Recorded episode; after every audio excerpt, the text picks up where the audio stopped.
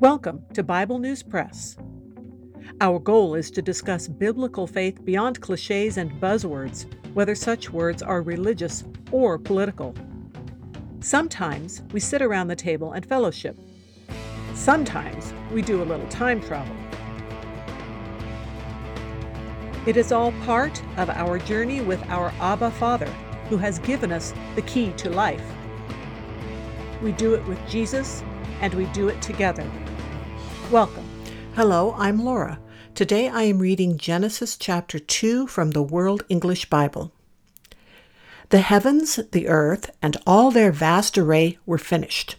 On the seventh day, God finished his work which he had done, and he rested on the seventh day from all his work which he had done.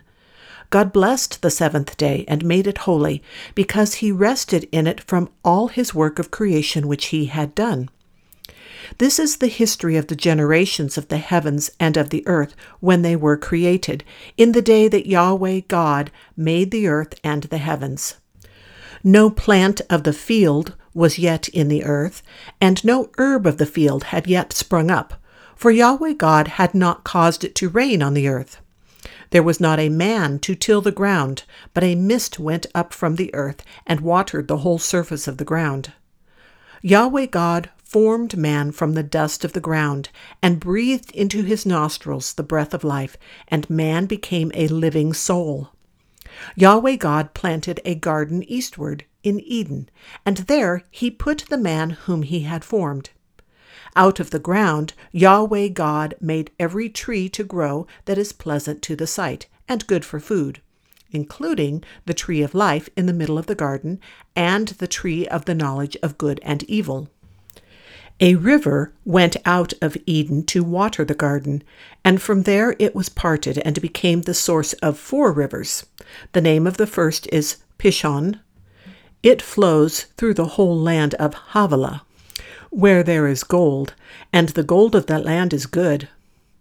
Bdellium and onyx stone are also there. The name of the second river is Gihon. It is the same river that flows through the whole land of Cush.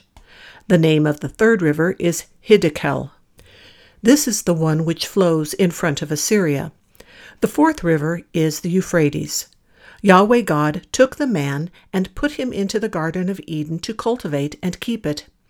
Yahweh God commanded the man, saying, You may freely eat of every tree of the garden, but you shall not eat of the tree of the knowledge of good and evil, for in the day that you eat of it you will surely die.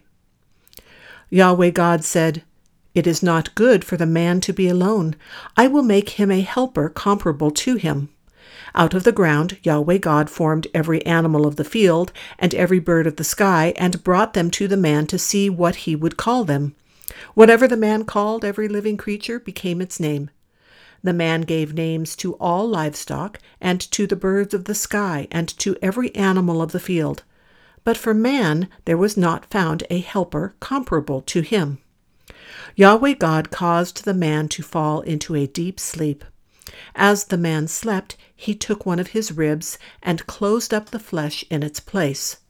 Yahweh God made a woman from the rib which he had taken from the man, and brought her to the man. The man said, This is now bone of my bones and flesh of my flesh. She will be called woman because she was taken out of man. Therefore, a man will leave his father and his mother, and will join with his wife, and they will be one flesh. The man and his wife were both naked, and they were not ashamed. That is the Bible News Press segment for today, but not the end of our journey.